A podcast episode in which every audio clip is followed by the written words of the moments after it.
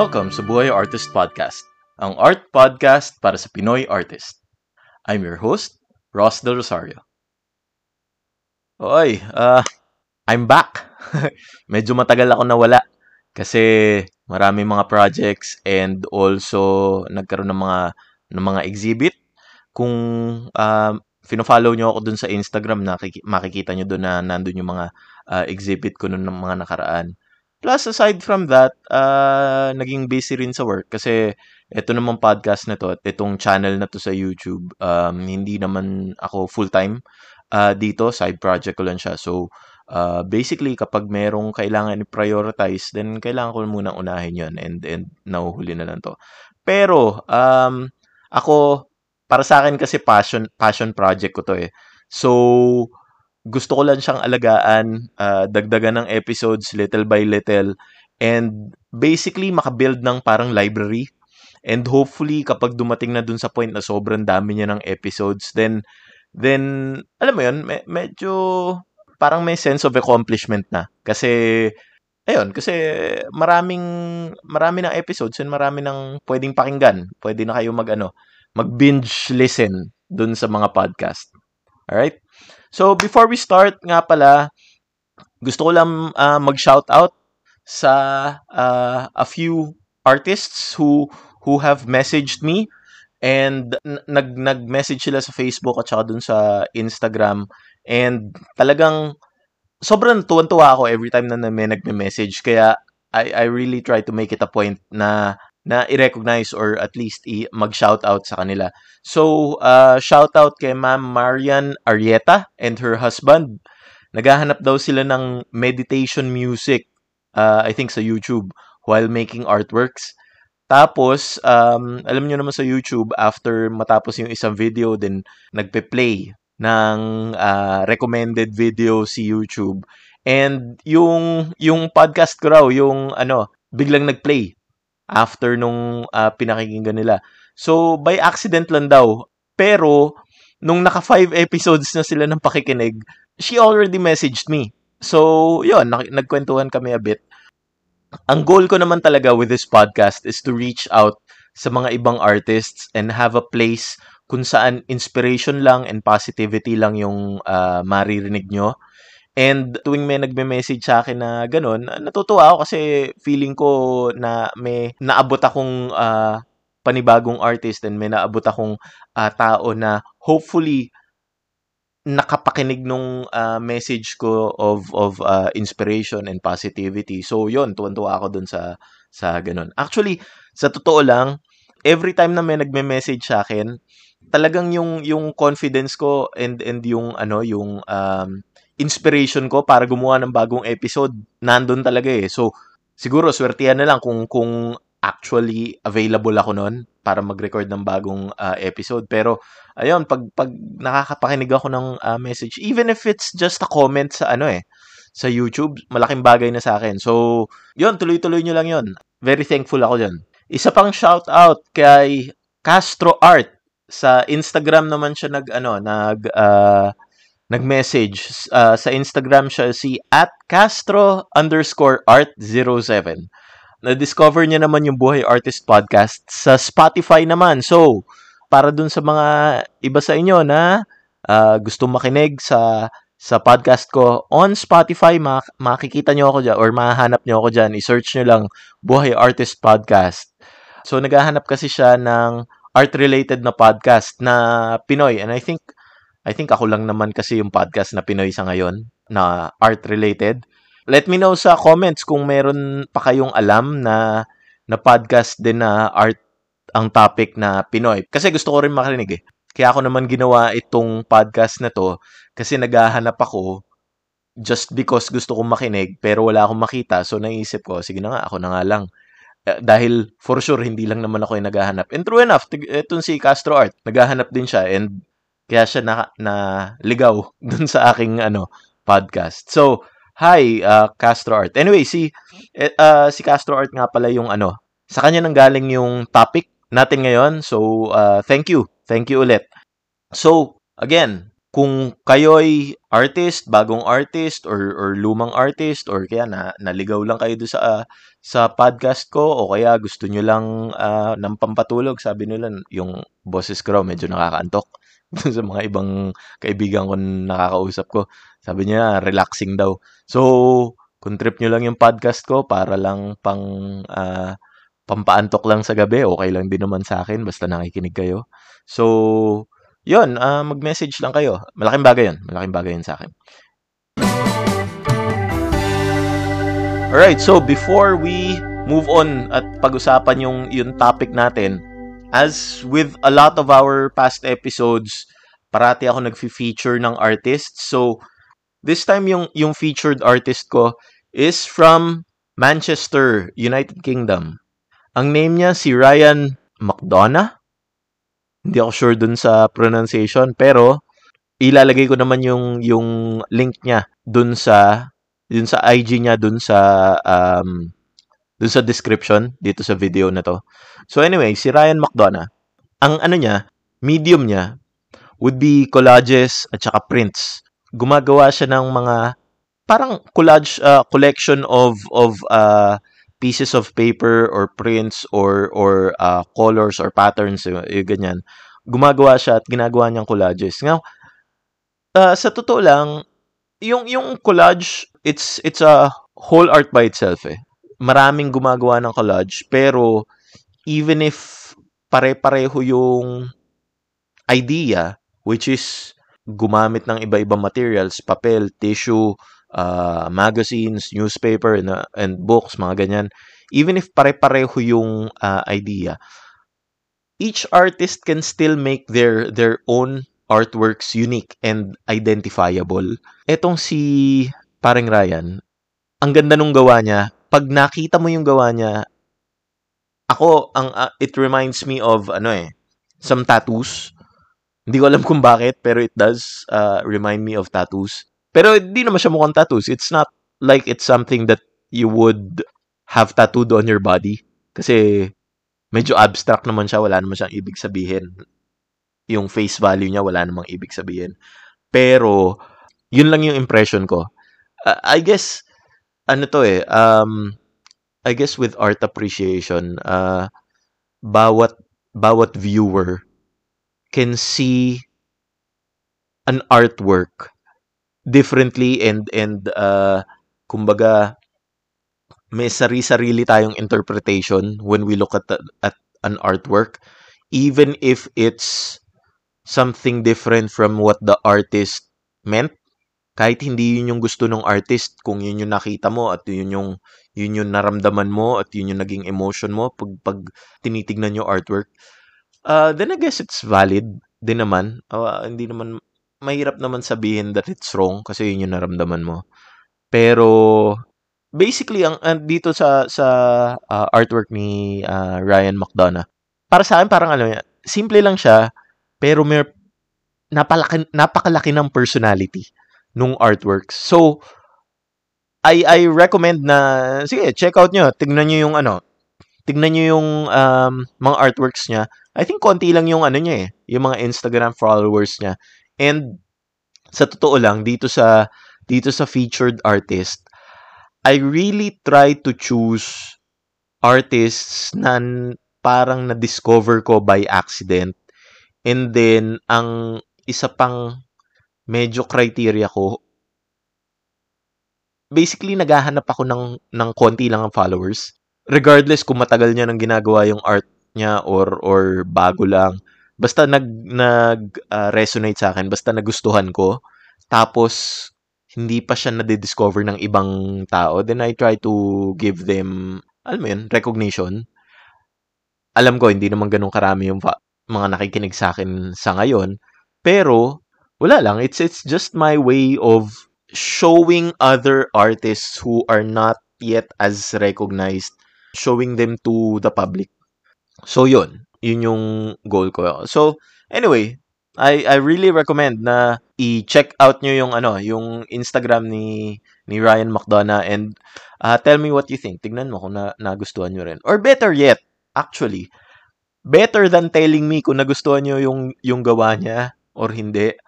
I would recommend na siya mismo yung sabihan nyo. Kung magustuhan nyo, i-message nyo siya, or even if i-like nyo lang siya, or i-follow nyo lang siya. Malaking bagay na yun for, for artists. Alam ko, yung mga nakikinig sa akin, artist din kayo, malaking bagay na kung may isang taong nag-like nung page nyo, or nung, nung uh, Instagram account nyo, or nung TikTok account nyo, or nung mga social media nyo. Malaking bagay na yun eh. I know sa sarili ko, na-appreciate ko ng sobra every time na may nagfa-follow sa akin. So, kung magustuhan niyo yung artwork niya, go ahead, i-like nyo siya, i-follow nyo siya. Sa kanya nyo sabihin kung nagustuhan nyo. Alright? Alright, so, let's get down to the topic. Yung topic natin is medyo luma It's all about NFTs. Sobrang dami ng info about NFTs since nauso siya a few years ago. Pero for the benefit nung talagang zero knowledge about NFTs, siguro magbibigay lang ako ng mabilis na summary. So, uh, isa siyang digital file. So, pwede siyang image, video, audio. Pero ang kinaibahan niya sa mga image, video, or audio na, na meron kayo sa mga computer or sa phone nyo is yung M- NFT unique siya. So imagine yung Mona Lisa ni Leonardo da Vinci. Maraming artist ang kayang gawin yon na plakadong-plakado na hindi mo malaman kung ano yung original. Alam mo yon, marami ka naman kasing forgers eh. Pero yung totoong painting lang ang unique, right? So yun lang naman yung may halaga. Yung others, yung mga yung mga replica, wala namang halaga yun eh. Right? Or kung meron mahalaga, very very low. So the reason why yung yung original lang yung yung unique at yun lang yung may value is because yun lang yung may provenance. Provenance yung yung pinanggagalingan ng mga painting. Isa lang yung uh, nire-recognize ng lahat ng tao na original. So yung Mona Lisa lang dun sa Louvre, dun sa Paris, would be yung nire-recognize ng lahat ng tao na original. Right? kahit magkaroon pa ng iba-ibang replica, kahit magkaroon pa ng iba-ibang um, version na kamukhang kamuka, isa lang yung yung orig. So yun lang yung may value. So NFT um, is similar. I, I won't go into details kung paano siya nagiging unique. I think it's something that you can research uh, yourselves. Pero basically yun yung idea niya. Alright? So, history lang. Yung first NFT, ginawa siya back in 2014. Pero during that time, wala pa masyadong gumagamit. Nung 2017, medyo nagpi-pick up na siya. And yun nga, nag-peak siya. Yung peak ng NFT was around 2020, 2021. Feeling ko dahil na rin sa pandemic. Right? Kasi dahil noong mga panahon na yon dahil mukhang ang direksyon ng mundo ay gawing digital na at online na lahat, So, I guess during that point, ang daming artist na sumakay dun sa trend. Dun nga na balita na si Heart Evangelista nakabenta ng, alam mo, million-million yung ano eh, yung worth nung nung gawa niya na nabenta niya. Actually, bukod bukod kay Heart, marami rin ibang artist na na binalitang kumita ng ng malaki. Sobrang record breaking yung ano, yung mga presyo na binebenta ng NFT. Not only sa Pilipinas, but actually tayo medyo huli na nga tayo nag-adapt dun sa NFT eh mas mas marami yan dun sa mga western uh, countries. Tapos uh, aside from dun sa mga artist, actually hindi lang mga visual artist pero yung mga mga musician, yung mga uh, iba-ibang klaseng artists uh, gumawa na rin ng uh, NFTs. Hindi lang naman kasi ito para sa visual arts eh. And then aside from that, yung mga brands pumasok na rin. Nike, Adidas, marami pang ibang uh, brands uh, jewelry brands, yung mga high-end brands, yung mga bags, yung designer stuff.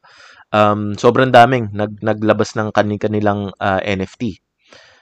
Tapos, aside from yung actual file, because I mentioned earlier, it could be an image, video, or audio, nagkaroon na rin ng ano, ang tawag nila utility, yung mga NFT.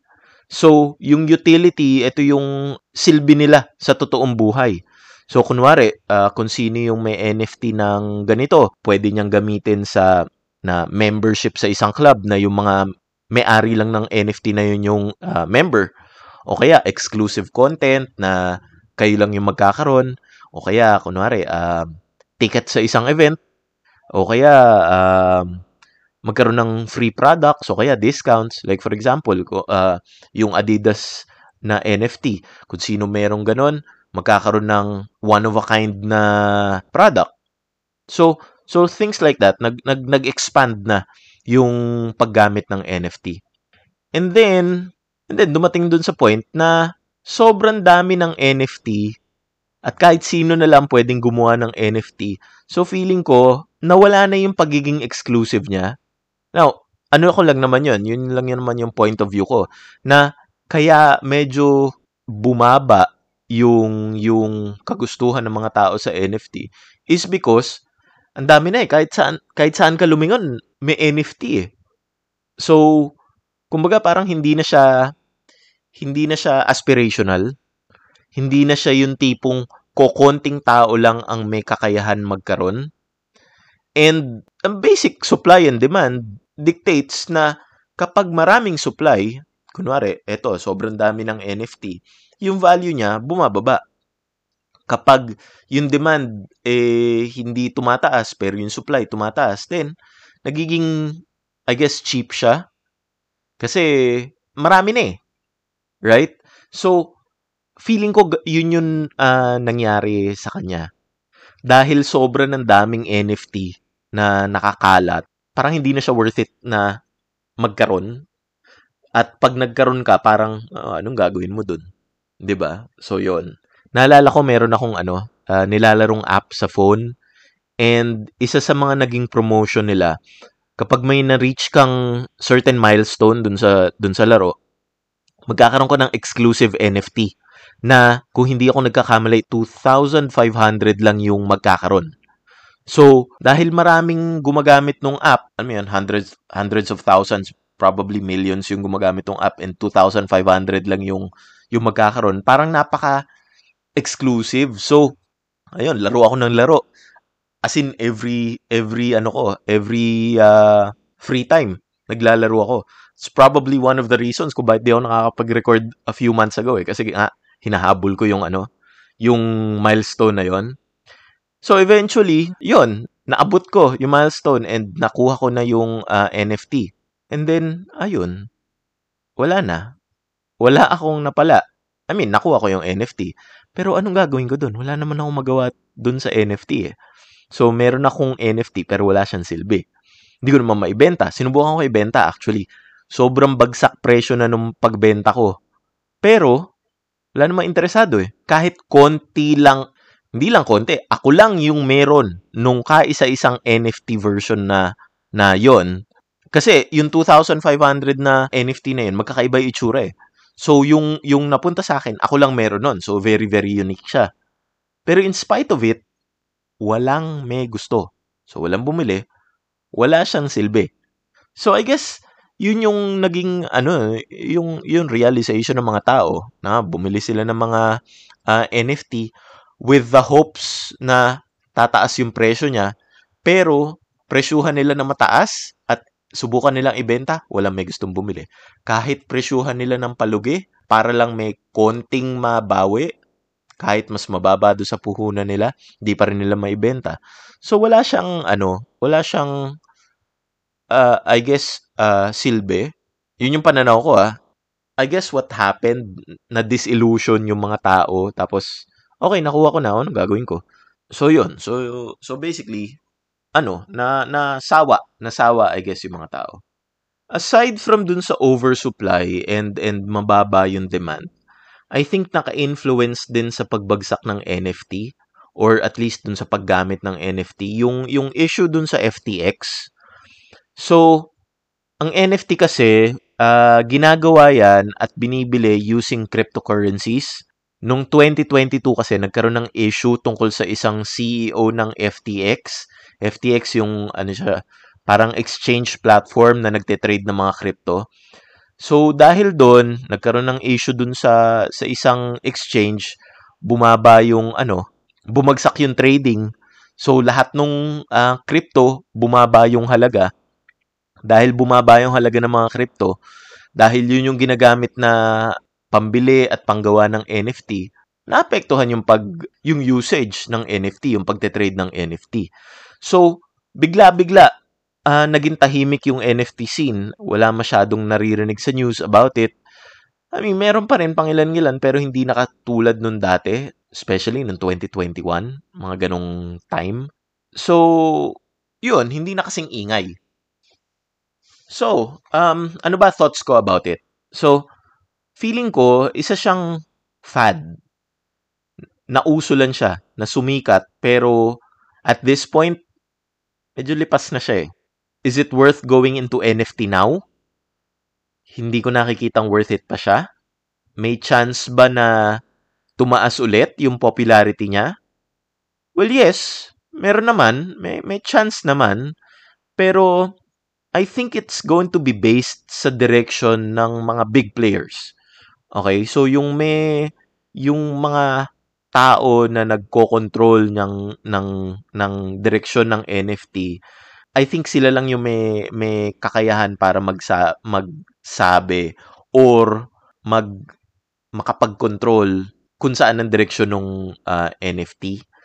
Pero para sa ating mga regular na artist, I I don't think may impluwensyahan natin yung yung magiging direksyon na yan. So para sa akin, uh, hindi siya worth ng ng pag-aksayahan ng oras. Lalo na ngayon kasi remember yung maraming nag nag uh, ano ng NFT, marami doon hindi naman yung mga artist na gumawa ng mga art eh.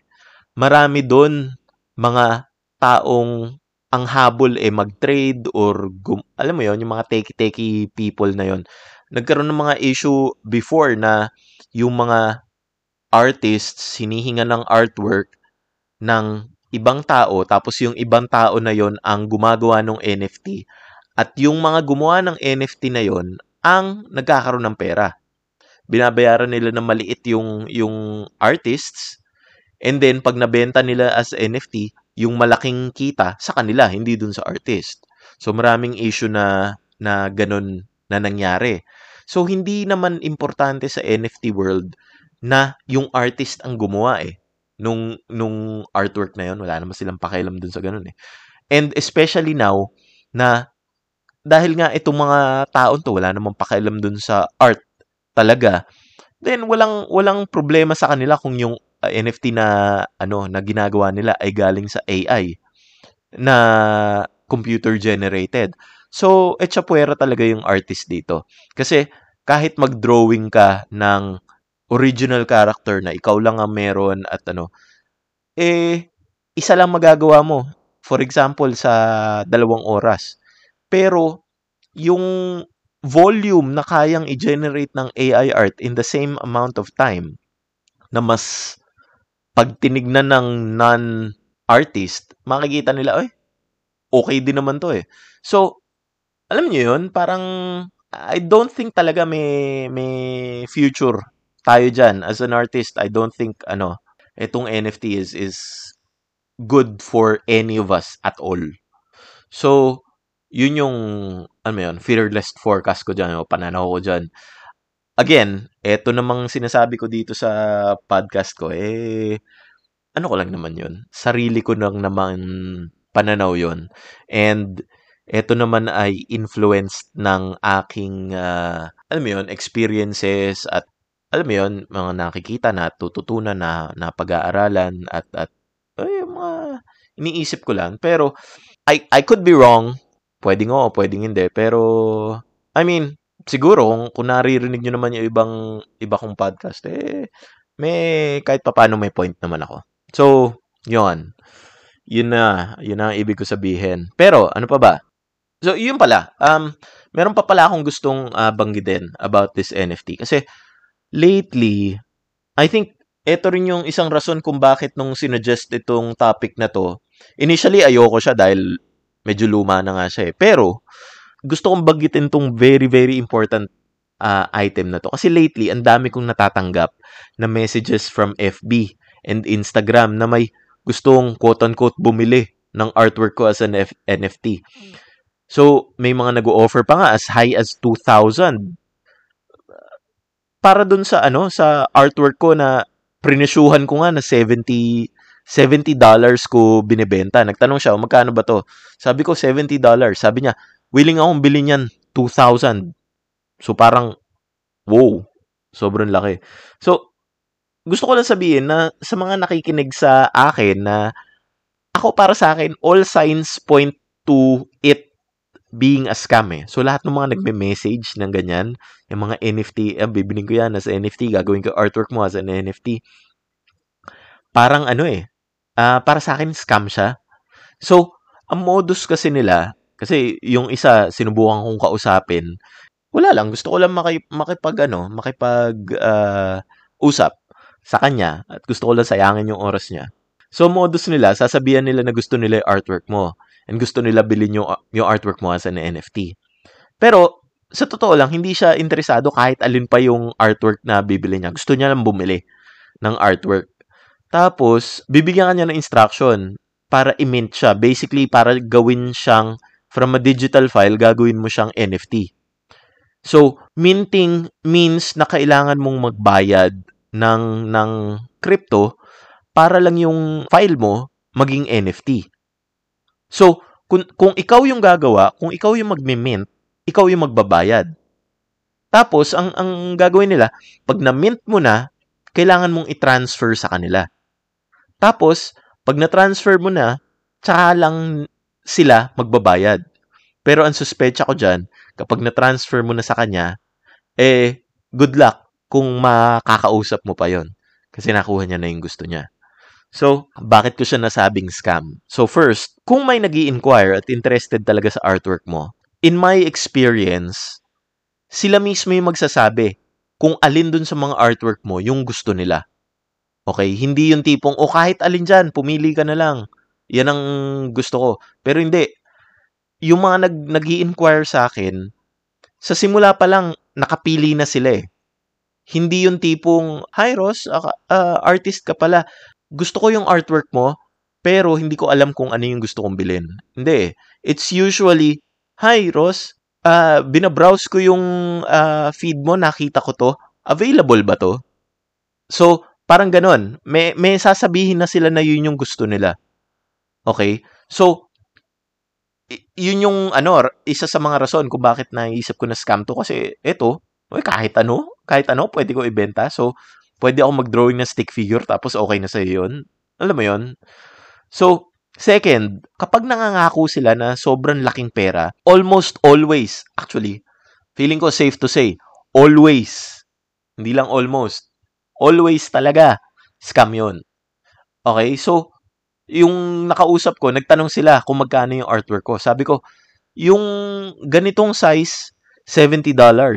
Kasi ano eh, dollars kasi taga-ibang bansa eh. So, dollars ang, ang usapan. So, sabi ko, $70. Tapos, nung sinabi kong $70, sabi niya, o sige, willing akong bilhin yan, 2,000. Tama ba yun? 'di ba? Kung kahit paano mo tignan, walang taong nasa tamang pag-iisip na sinabi mo na yung presyo dun sa nagbebenta na nanggaling yung presyo.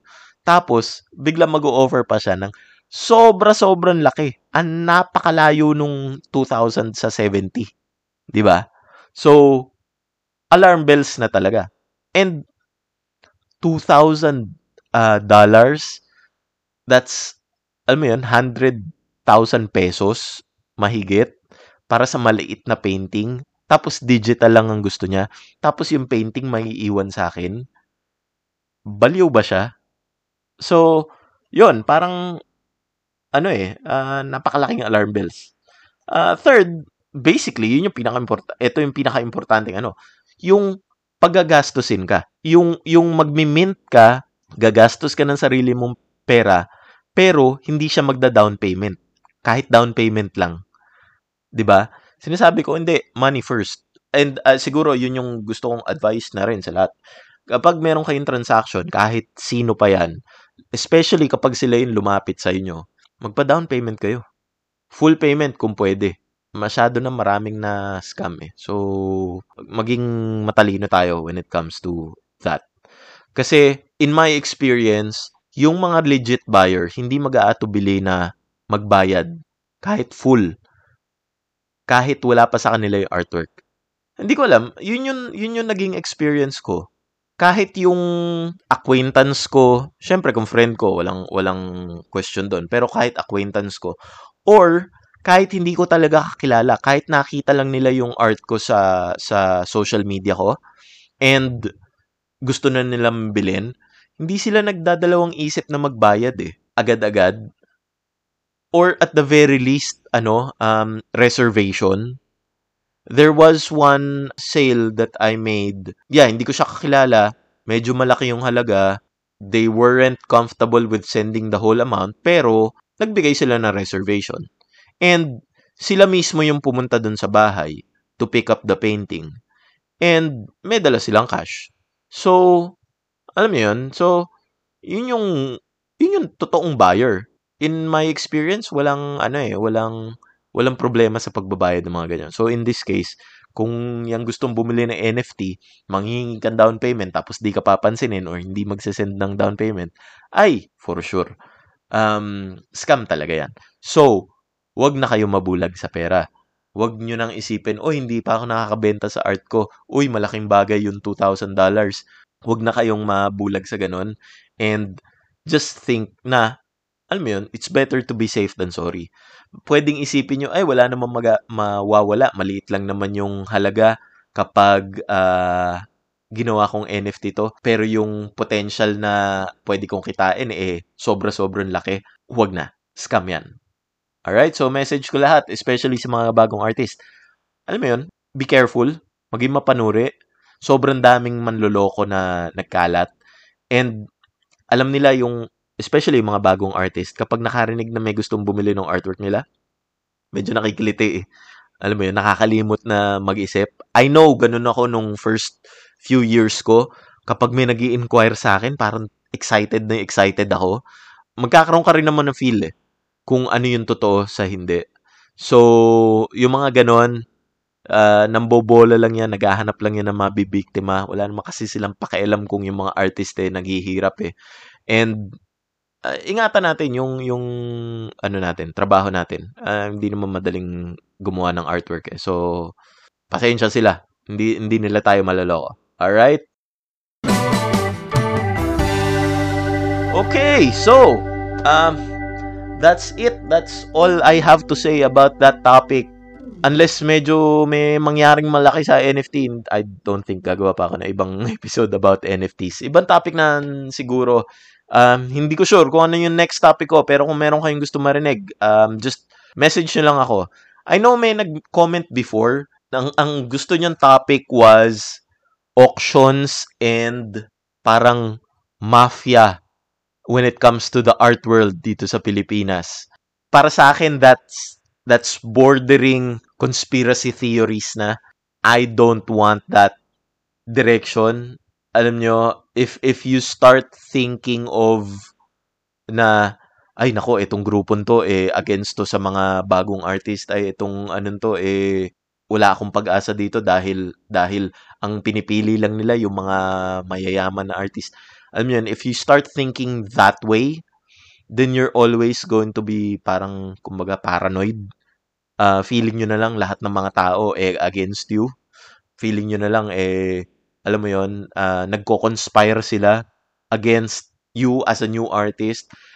Feeling ko lang it's it's a slippery slope na kapag nasimulan nyo nang isipin na ganun, para sa akin delikado eh. So I I myself I I try not to think that way. So, sorry na lang na hindi ko magagawa yung topic na yun. Pero, anything else na, alam nyo yon inspirational or, uh, alam nyo yun, uh, thing na talagang curious kayo na problem na gusto nyong uh, pag-usapan ko dito sa podcast na to, then feel free. Um, i-message nyo lang ako. Then, we'll see. Tignan natin kung, kung makakagawa tayo ng uh, episode about it. Again, para dun sa gusto mag-sponsor dito, please do so. Hindi ako nahihiyang tumanggap ng donations or ng sponsorship.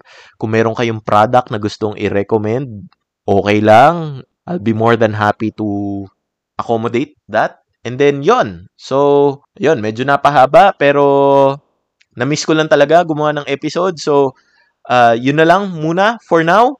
Check out yung description below para do sa mga links. And then, hanggang sa susunod na episode. Bye!